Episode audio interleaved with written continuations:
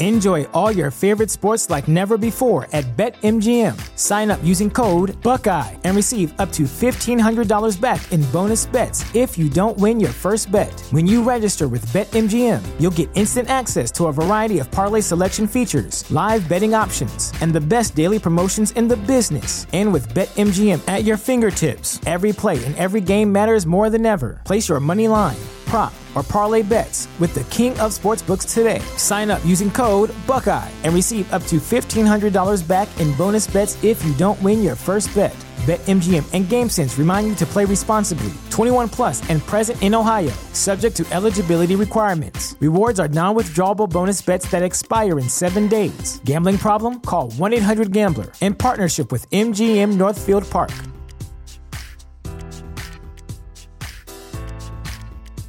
For some reason that I can't quite explain, even to myself, I feel the need to record a cold opening to all of my episodes. The cold opening is what you have right here before any kind of theme song plays. There's nothing that starts the episode that that uh you know there's no titles there's nothing it's just it's just me talking it's just something that i feel like i have to do and the thing is is that i struggle each and every time to try to come up with what I'm going to say. Back in the day, as I'm listening to these really old episodes of Just Another Fanboy from back in 2006, I would pretty much open everyone up with, You're listening to Just Another Fanboy episode something or other, and it's a Lynx broadcasting production. You know, I, I actually did it better back then, but I don't. I don't have any standard kind of opening for these shows. So instead, I just come on sometimes and babble incoherently until I feel like, all right, this is probably a good time to stop. And then I stop.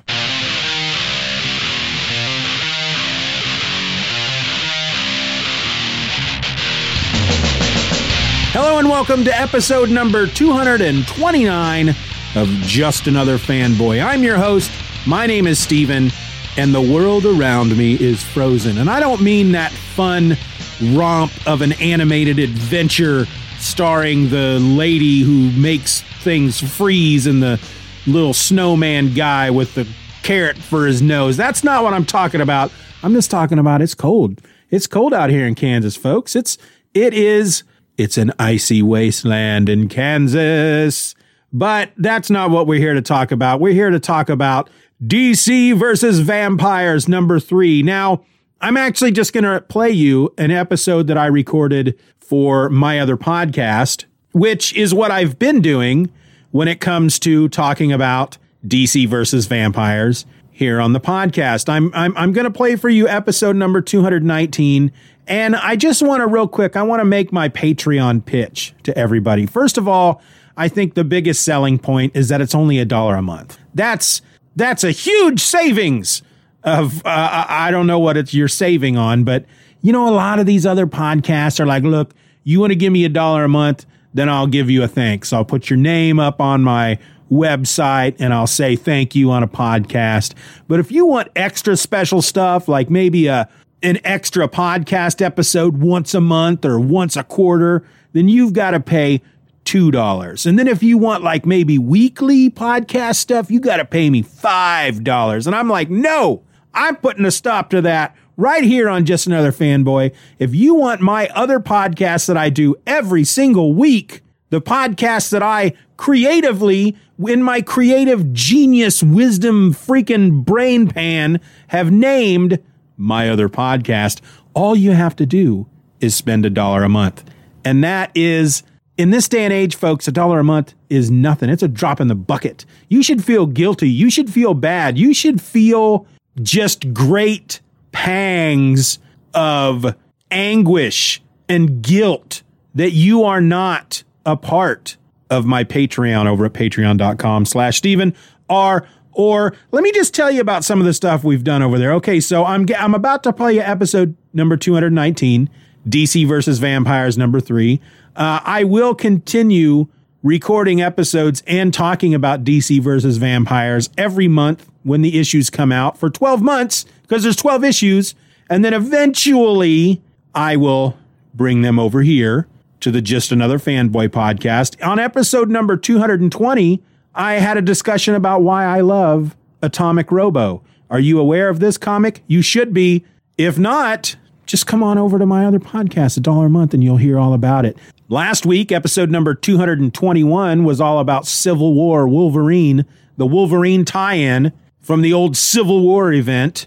That was a lot of fun. I do episodes that in which I talk about stats. Those are quite boring, but people seem to like them. And by people seem to like them, what I mean by that is no one's told me yet to stop. I keep saying in every one of those episodes, if you don't want to hear me talk about stats, just tell me, but nobody has told me to stop.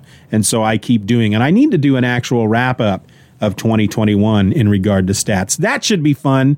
And then I do stuff like just talk about the podcast, my fears, the things about the show that I want to do, but I'm afraid to, or, you know, it just, we, I talk a lot over there and you can get it all, all 221 episodes so far for a dollar a month. And I'm going to get to this episode here pretty quick, folks. I'm going to get to this episode where I'm talking about DC versus vampires, but let me put it to you this way. You get to try out my other podcast for a dollar. You get 30 days. You, you, you, put your dollar down. You get 30 days. You go through. You look, listen to listen to episodes, and you've got those 30 days and one dollar to decide: Do I want to continue to receive these podcasts each and every week? That's not too much to ask, is it? Don't make me beg, folks.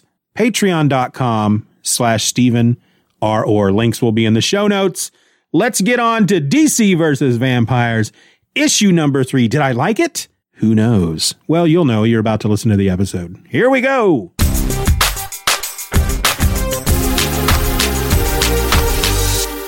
The very first job I ever had was delivering newspapers in the town I grew up in. I was just a little dude, old enough to ride a bike, old enough to hold down a, what in essence was a steady job. I'd come home from school every day and there would be a big stack of newspapers there waiting for me. I'd spend my after school time rolling up each one of those newspapers and wrapping a rubber band around them and stuffing them into the bag that was mounted on the handlebars of my bike. And then I would ride around the neighborhood throwing newspapers into people's yards.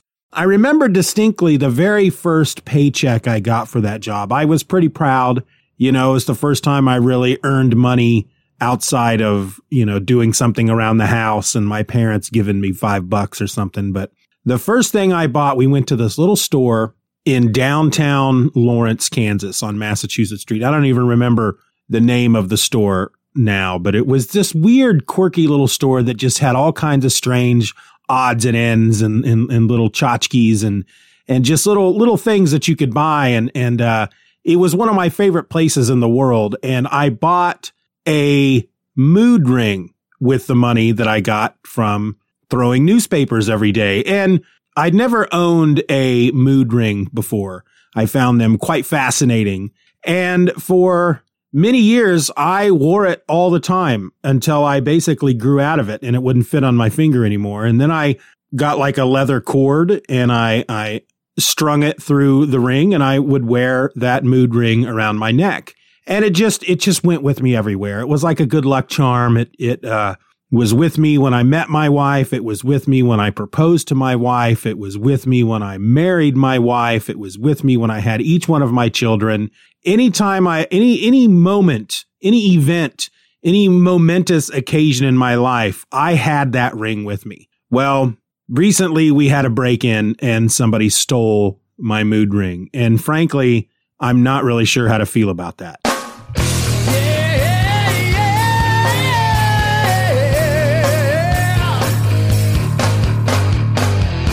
Welcome to another episode of my other podcast.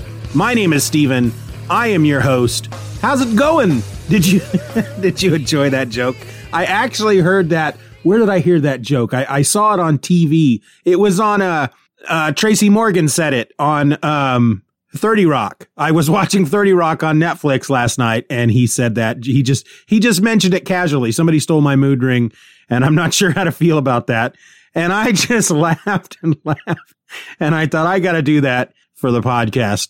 And, uh, and so I did. And as always, I like to stretch out those jokes. I like to make them seem that they're more important than they actually are. So when you get that freaking punchline, you know, that makes you want to punch somebody. That's how they call it a punchline, as far as I'm concerned. All right. So today we're going to talk about DC versus Vampires, issue number three. This was released on December 28th, 2021, written by Matthew Rosenberg and James Tynion IV with art by Otto Schmidt. I am just so in love with this series. I think uh, the only new writer out there, and I don't know if I would consider James Tynion IV a new writer. He's new to me.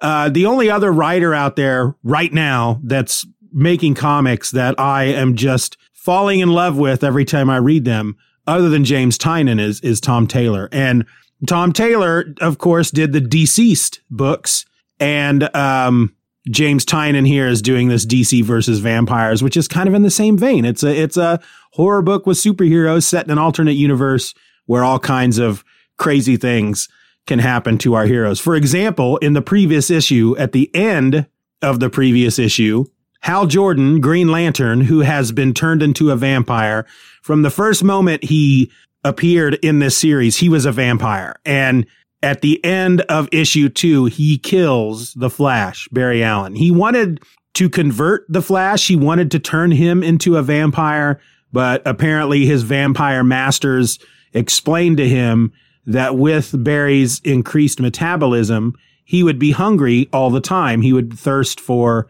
human blood and he would basically wipe out all of human existence within a week. And so he had to be put to death. And so as we open up issue number three, which is entitled Trust No One, a very fitting title for this issue, the Justice League, and it looks like we got Superman, Plastic Man, Hal Jordan, Green Lantern, Batman, Wonder Woman, and Martian Manhunter.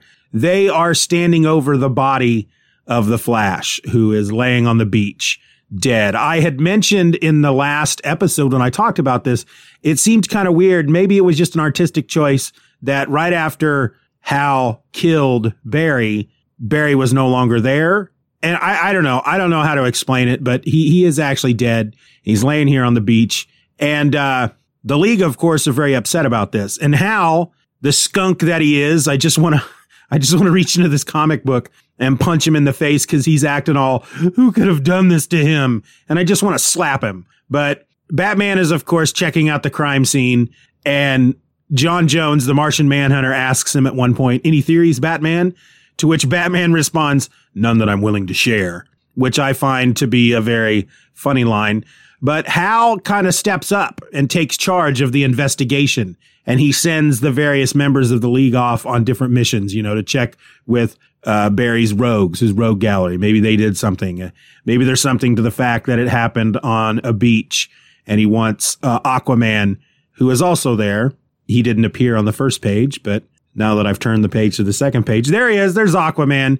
Jayna is there as well, one of the Wonder Twins, but he directs Aquaman to, you know, jump into the sea to see if there's something there that they might be missing. From there, we go to Gotham, where the rat catcher, who is a villain, is wrestling with somebody in an alleyway, and Batgirl shows up and she just assumes that Ratcatcher is assaulting, uh, you know, just a regular Gothamite citizen.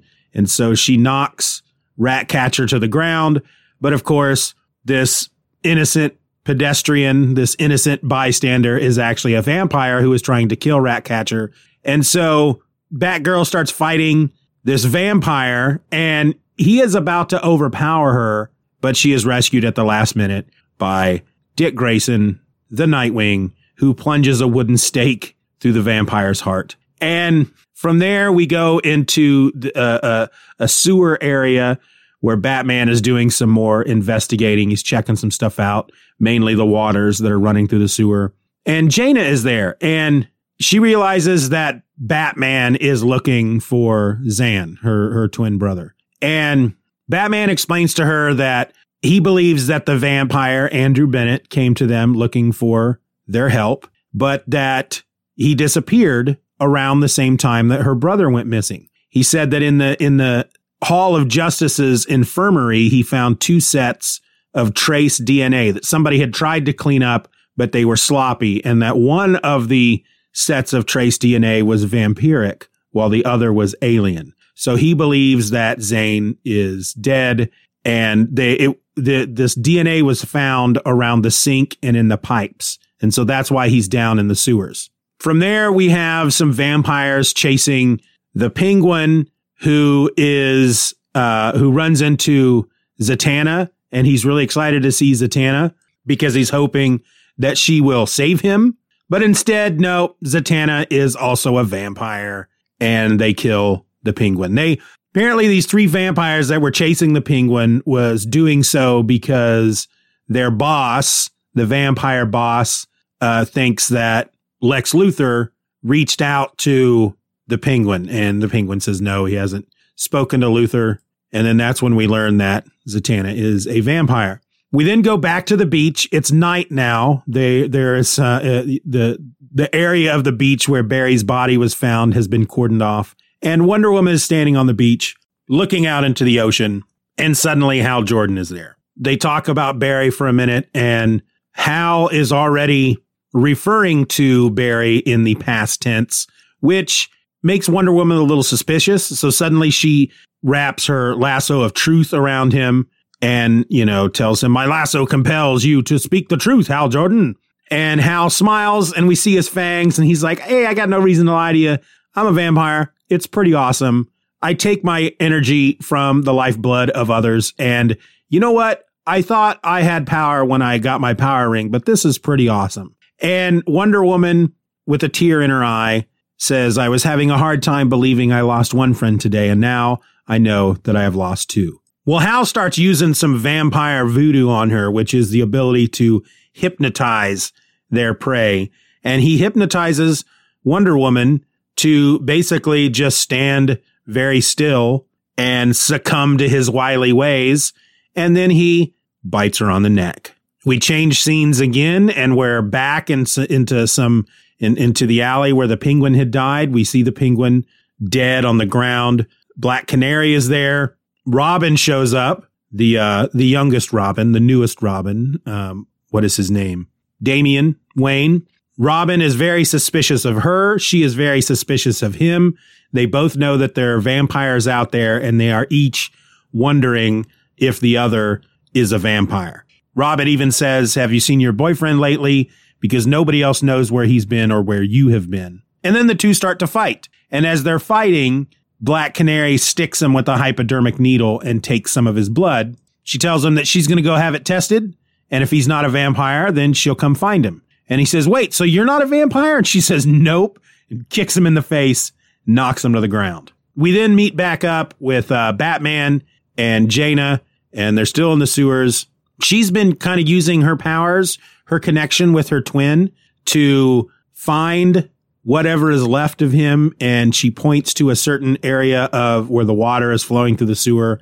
Batman puts on a, a breathing apparatus on his face and he dives into the water and he comes up with a small, like, uh, you know, finger sized chunk of bone and says that that's, that's all that he could find. And he's, she's of course very distraught. He is, uh, checking it out in one of his gadgets and he says that, uh, Bone is hard to cut through. Even the strongest metal blades leave particle fragments along the cut, and there aren't any here. The blade wasn't made of metal. It was made of light.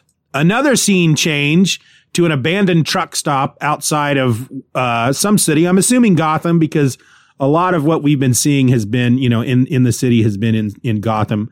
It's daytime, and this involves uh, Black Canary. She's she's uh, entering this abandoned truck stop. And that's why I think it's outside Gotham. And there's a very funny moment where Roy Harper is inside and she's coming in. He says password and she tells him to shut up. And as she comes in, Roy Harper standing there with his, an arrow nocked with his bow and he's aiming it at her. And he's like, I'm not supposed to let you in unless you have the password. And, and he calls her Dinah and she goes, but you know, it's me. You just said my name. And he's like, well, how do I know you haven't been turned into a vampire? And she goes, look, if I was turned into a vampire, I would still remember the password.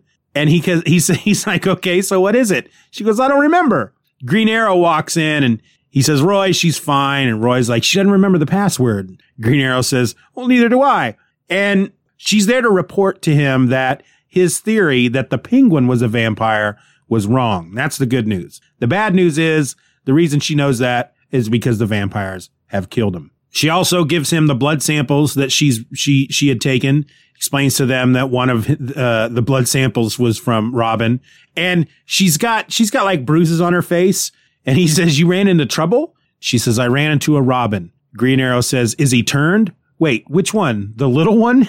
The little one did this? You feeling okay?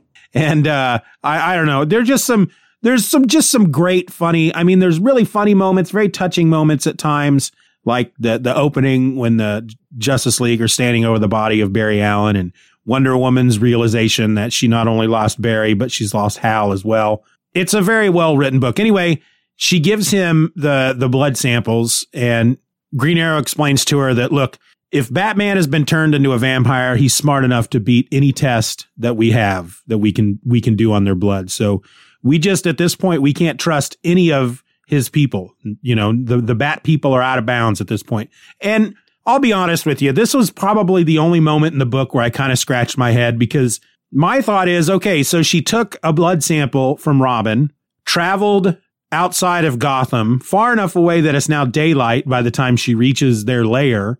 They're going to test the blood sample to see if he's a vampire. And if he's not, great, they'll contact him. But isn't there a chance that during that time that they're separated, that he could still become a vampire. So it's one of those things that if it was a zombie book, you'd know right away if somebody was turned into a zombie. But being a vampire book, you just don't know. And you could be with somebody one moment, leave them for a, you know a half an hour, and come back, and they could be a vampire. And uh, I think that's one of the more interesting things about this book. So the issue ends. We are back at the at Justice League headquarters, the the Hall of Justice. The Justice League are gathering to report out on their investigations into Barry's murder. And we've got folks there like we've got Superman, Martian Manhunter, Steel is there, Booster Gold, Hawk Girl, Aquaman, Plastic Man. There's some dude I can't quite recognize. Let me let me zoom this in. I I, I feel like yeah, I have no idea who that dude is. He's got red pants, red and blue pants. I don't know who that dude is. Anyway, Martian Manhunter is ready to hear everybody's reports. And Steel asks, shouldn't we wait for everyone to get here? Somebody says Ollie and Dinah are still missing. Steel asks about Batman. And then off panel, somebody says he was not alerted to the meeting. And Superman, who's got some pretty healthy mutton chops here for some reason, says, why not? The off panel voice says, we found evidence last night. You turn the page and there is Wonder Woman and Hal Jordan, Green Lantern, both looking down, both looking very dejected and Wonder Woman is continuing, Batman killed Barry Allen. And then you get this great panel of the reaction of the other members of the league who are all quite shocked. And I'm just reading this going, you skunks, you sons of biscuits. How dare you come in and lie like that? And then at the same time, I'm going, oh my gosh, this art is just so beautiful. This is just a beautiful book to look at. The Otto Schmidt is, is just, he's top notch in my book. But that's how the issue is ended. So we know as far as heroes being vampires, we know that Zatanna is, and now Wonder Woman, and of course, Hal Jordan is a vampire. Batman and his people are aware of the existence of the vampires that are trying to start a war. Green Arrow and his people are also aware but neither group trust each other. So they're working independently at the moment, which part of me likes, but I'm looking forward to the moment where the, the two teams team up because you know that's going to happen. And uh, again, the one thing that excites me most about this book is the fact that Green Arrow is fairly, I mean, he hasn't been front and center so far in these first three issues, but I like the fact that he is, uh, one of the heroes that are going to to be there to help take down vampires. It makes sense, you know. Here's a character who has no uh, superhuman abilities and he shoots arrows. And who better to take out vampires than somebody that shoots arrows, right? I'll be really upset if they end up turning Oliver into a vampire because, first of all, Matthew Rosenberg and James Tynion IV, they both write Ollie very well. Tom Taylor who again did DCeased and he did the Injustice books. He also writes Oliver very well. And in fact, I think I put out there on Twitter once uh, a couple of weeks ago that if Tom Taylor and Bruno Redondo ever leave Nightwing, which as far as I'm concerned, they can stay on Nightwing as long as they want. Then I would like to see them on a Green Arrow. But after reading this, if that couldn't, if that's not going to happen, then maybe we can get James Tynion the fourth and Otto Schmidt on a long Green Arrow run. That would be freaking great. But I feel like in the Injustice books, while Green Arrow stuck around for a while, he ended up getting killed, which really upset me. And I think he got infected and deceased, but then I also think he got healed at one point. But anyway, it's just nice to see Green Arrow kind of out front and center. Even again, though, like I said, he doesn't have a lot of quote unquote screen time in the book so far, but we're just three issues in. It's a 12 issue limited series. So there's just a lot more fun that I know is coming. And uh, we're going to keep talking about it here every month over here on the Patreon on my other podcast.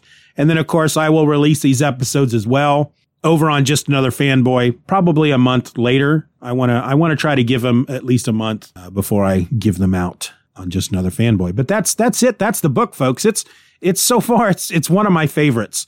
And in fact, there will be an episode of just another fanboy coming up at some point.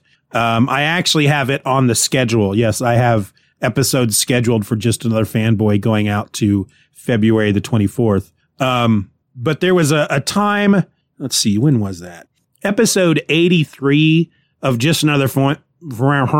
Wow, where did that come from? Episode number 83 of Just Another Fanboy back on February the 20th. I did an episode called Marvel versus DC, in which I just kind of talked about which is the kind of philosophically, which is the better company. And I, and I, I it's been a while since I've listened to it. I, I need to re-listen to it here at some point because in, um, well, I have it scheduled for February 8th. Maybe I'll move it back to February 22nd. Yeah, I'm, gonna, I'm getting really nerdy here right now, folks, because I have this episode is going to show up over on the Just Another Fanboy feed on February 15th, unless something else comes up. So maybe I should move my, it's going to be called the Revisiting Marvel versus DC or something to that effect. And maybe I'll move that to February 22nd. But it's going to be a little different because I've noticed recently over the last year when I look back over over 2021, you know, I don't buy a lot of comics. I've talked about this before. I can't afford to buy a lot of comics, but I do take a little bit of what I get here on the Patreon and I buy one or two issues each month. And I found, you know, going back and looking over the the books that I've bought, I buy way more DC than Marvel. Matter of fact, I think I bought one Marvel book in all of 2021 and uh, a number of DC books like Nightwing, and of course this DC versus Vampires and Dark Knights of Steel and uh, The Human Target. Now, of course, I do belong to Marvel Unlimited, and they release their issues over there three months after they hit the the, the direct market. So that's one reason. You know, it's like, what's the point of buying a, a new Marvel book if I'm going to be able to read it in three months? So, but at the same time, um, when I look at the new books that I'm reading, over on Marvel Unlimited compared to the nude books I'm reading in DC. I have an opinion about that, and I'll be talking about that in that episode in February. I'm not quite sure why I brought that up, but I guess what I'm saying is is that I'm just really digging this book right now. DC's really for me firing on a lot of cylinders. Not sure if they're firing on all of them, but they're sure firing on a bunch of them.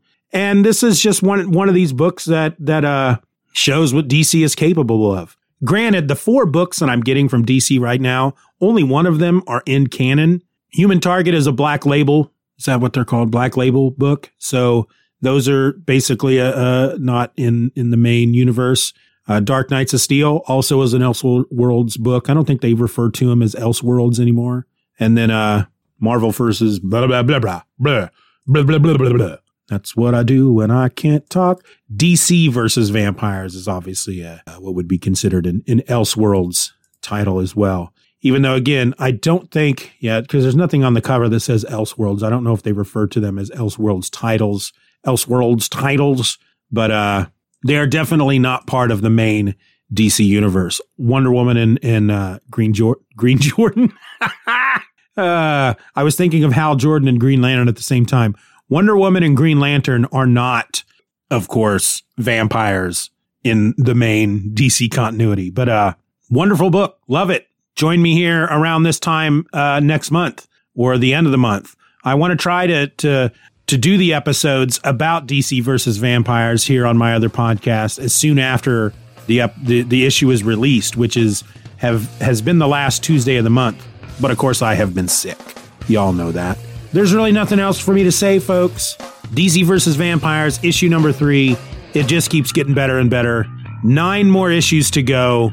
I just can't wait to see where they're going to go from here. I'm out.